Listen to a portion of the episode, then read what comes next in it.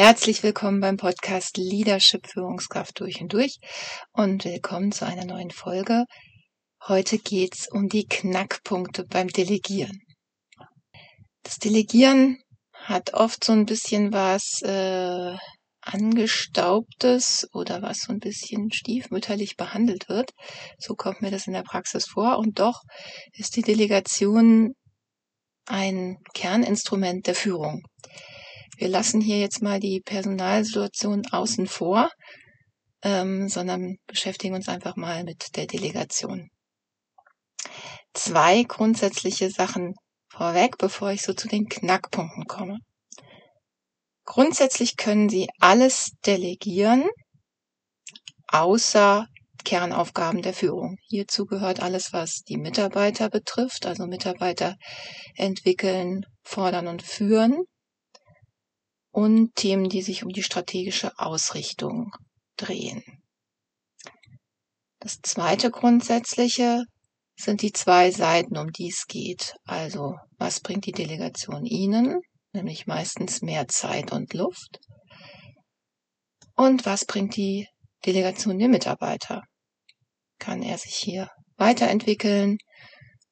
Wird er gefördert? Wird er dabei gefordert, überfordert? Ist es vielleicht nur Routine, die delegiert wird? Also dieser ganze Bereich zum Mitarbeiter. Okay, dann kommen wir zu den Knackpunkten und ich lade Sie jeweils ein, bei sich mal so nachzuforschen, nachzuspüren, wie ist es denn bei mir und wo liegt denn vielleicht bei mir dieser Knackpunkt. Erster Punkt, ich mache es lieber selbst. Also bevor ich mich damit beschäftige, das abzugeben, mache ich es lieber selbst. Ja, das begegnet mir ganz häufig und hier gibt es jede Menge gute Gründe. Zum Beispiel, sie haben einfach Spaß dran, die Aufgabe selbst zu machen. Die meisten Führungskräfte werden ja zu Führungskräften, weil sie vorher gute Fachkräfte waren und das auch sehr gerne getan haben, ähm, was da fachlich zu tun ist. Und dann gibt es Aufgaben, die man einfach gerne weitermachen würde, die aber eigentlich als Führungskraft nicht mehr zu den Führungsaufgaben gehören. Also ein wirklich nachvollziehbarer Grund und ich glaube, es ist auch wichtig, hin und wieder sowas zu machen, einfach weil es Spaß macht. Aber es ist natürlich gut, kritisch zu gucken, wie viel von dem tun sie nur, weil es ihnen eigentlich Spaß macht und sie deswegen nicht abgeben wollen. Nächster Punkt, der einen daran hindern kann, der Kontrollverlust oder die Angst vor dem Kontrollverlust. Wenn Sie es abgeben, wie wird's denn dann gemacht? Genügt es Ihren Ansprüchen? Ist da die Sorge, dass Sie es vielleicht besser machen würden? Also hier ist auch so das Thema Perfektionismus dabei. Und auch was ganz Wichtiges, was passiert denn, wenn zum Beispiel ein Vorgesetzter anruft und Sie nach dem Stand der Dinge fragt und Sie dann eben nicht genau wissen, wie der Stand der Dinge ist. Und hier gibt es in Unternehmen ganz verschiedene mh, hm, Praktiken, damit umzugehen, nämlich die Vorgesetzten rufen dann direkt die Mitarbeiter an und überspringen sie sozusagen. Das kann mehr oder weniger vorteilhaft sein. Also hier gibt es alles Mögliche. Und ich lade Sie einfach ein, zu gucken, wie ist es denn bei Ihnen und das ist vielleicht bei Ihnen ein Grund. Nächster Punkt, die Sorge vor dem Anerkennungsverlust. Also ist die Aufgabe, die da zu tun ist, vielleicht auch eine, die Ihnen in der Vergangenheit Anerkennung gebracht hat. Und damit geht so eine Sorge einher, diese Anerkennung zu verlieren. Bei all diesen Punkten kann es sein, dass immer erstmal sowas kommt, nee, bei mir ist es doch nicht so. Aber hier so in einem Podcast rein unter uns lade ich Sie ein, mal ehrlich hinzuschauen. Ist das vielleicht auch irgendwie dabei? Und dann will ich noch einen letzten Punkt nennen in diesem Knackpunkt. Ich mache es lieber selbst, nämlich fehlendes Vertrauen zum Mitarbeiter. Sie merken schon, die Punkte greifen alle so ineinander und trotzdem will ich die nochmal ganz explizit nennen. Trauen Sie vielleicht Ihrem Mitarbeiter das nicht zu und ja, gibt es dafür gute Gründe? Also haben Sie entsprechende Erfahrungen aus der Vergangenheit? Ist er vielleicht wirklich nicht geeignet? Oder was braucht's denn da, dass Sie das dem Mitarbeiter besser zutrauen könnten? Also hier mal ein paar Gründe für diesen Knackpunkt. Ich mache es lieber selbst. Ich nehme mal an, Sie haben sich an der einen oder anderen Stelle vielleicht wiedererkannt. Lassen Sie es einfach wirken und beobachten Sie sich mal in Ihrem Führungsalltag damit, wenn Sie mögen. Okay, dann kommen wir zum nächsten Knackpunkt. Nebenbei.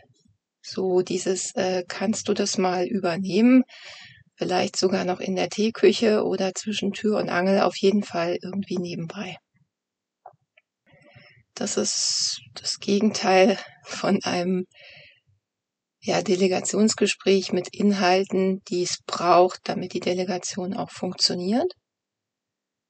Und die Inhalte will ich Ihnen nennen. An erster Stelle, was soll eigentlich delegiert werden und ganz klar zu kommunizieren, geht es hier um eine Aufgabe, um ein Erledigen einer Aufgabe oder geht es um umfassende Verantwortung, wo jemand auch Entscheidungen treffen soll und alles, was dazwischen ist.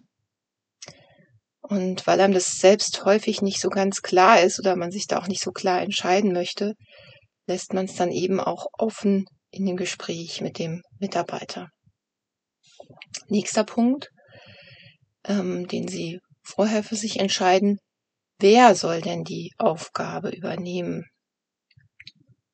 Und dafür finde ich es ganz hilfreich, sich wie so ein kleines Koordinatensystem zu machen mit einer senkrechten Achse, wo Sie die Kompetenz verorten können und einer horizontalen Achse, wo Sie die Motivation Ihrer Mitarbeiter, die dafür in Frage kommen, eintragen. Also Sie machen dann ein Kreuz an einer bestimmten Stelle und dann sehen Sie zum Beispiel, ah, ein Mitarbeiter hat eine hohe Kompetenz für diese Aufgabe, aber die Motivation ist gering. Oder Sie sehen, ein Mitarbeiter hat eigentlich eine niedrige Kompetenz dafür, aber eine hohe Motivation. Und alles dazwischen. Und diese kleine bildliche Einordnung hilft Ihnen auch festzulegen oder zu besprechen, was Sie und was dieser Mitarbeiter für die Delegation braucht. Also was braucht er oder sie, um die Aufgabe zu übernehmen, aber auch was brauchen sie. Hier kommen wir wieder zu dem Punkt, den wir oben hatten, zum Thema Kontrolle und Vertrauen. Ja, und was braucht es noch? Ein Wann und Wie. Also wann und wie soll die Aufgabe erledigt werden? Braucht es hier Meilensteine, Zwischenschritte, ähm, Feedback oder auch Kontrolle. In welchem Umfang brauchst du es? Und es ist ganz wichtig, dass sie es für sich klären, aber dass sie es auch mit dem Mitarbeiter besprechen und auch wissen, was er dafür braucht. Dann gibt es natürlich noch die Frage nach dem Warum sie das delegieren. Das muss nicht immer von der Relevanz sein, kann aber auch notwendig sein, das mitzuteilen. Also das sind so die wichtigen Inhalte, die vorkommen sollten und die meistens in diesem Nebenbei Delegieren nicht wirklich vorkommen. Okay, und dann kommen wir zu einem dritten großen Knackpunkt, nämlich der Rückdelegation. Das haben Sie vielleicht auch schon alle mal erlebt. Sie haben was delegiert und dann gibt es zum Beispiel sehr viele Fragen oder Sie merken, es wird nicht so erledigt, wie Sie es wollen und die Kommunikation darüber klappt vielleicht auch nicht so gut. Und dann bekommen sie die Aufgabe irgendwie zurück. Und manchmal kriegt man gar nicht genau mit, wie das dann so passiert ist, aber jedenfalls ist die Aufgabe wieder auf ihrem Tisch. Und hier schließt sich der Kreis wieder zu dem, ich mache es lieber selbst. Also in diesen Rückdelegationsfällen können Sie genau schauen, warum ist es denn wieder bei mir gelandet. Und hier gibt es vielleicht erstmal den Blick auf den anderen, oh, der hat es nicht gut gemacht und so geht es doch nicht und ich musste das wieder übernehmen. Aber hier ist natürlich ganz wichtig, dass Sie auch den Blick auf sich selbst richten und schauen, warum habe ich denn die Aufgabe wieder genommen?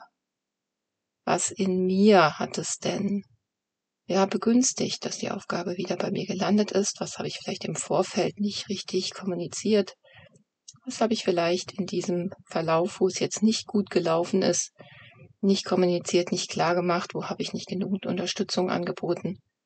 Wo bin ich vielleicht perfektionistischer, als es erwartet wird? Wie auch immer. Ja, und ich lade Sie ein, nehmen Sie die Punkte doch einfach mal mit in Ihren Führungsalltag, wo Ihnen wahrscheinlich jeden Tag delegierte Aufgaben, die von die Ihnen delegierten Aufgaben begegnen werden.